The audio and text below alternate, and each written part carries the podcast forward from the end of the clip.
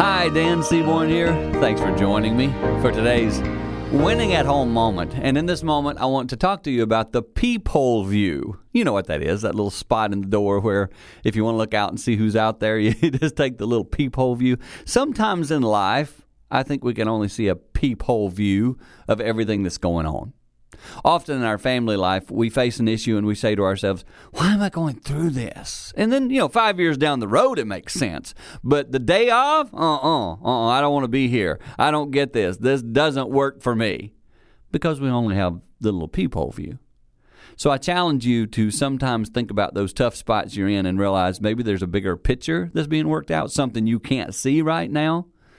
Maybe sometimes by submitting to that, we accept the responsibility of growing through that peephole time. And that's something I believe that will often help you in your family life when at home.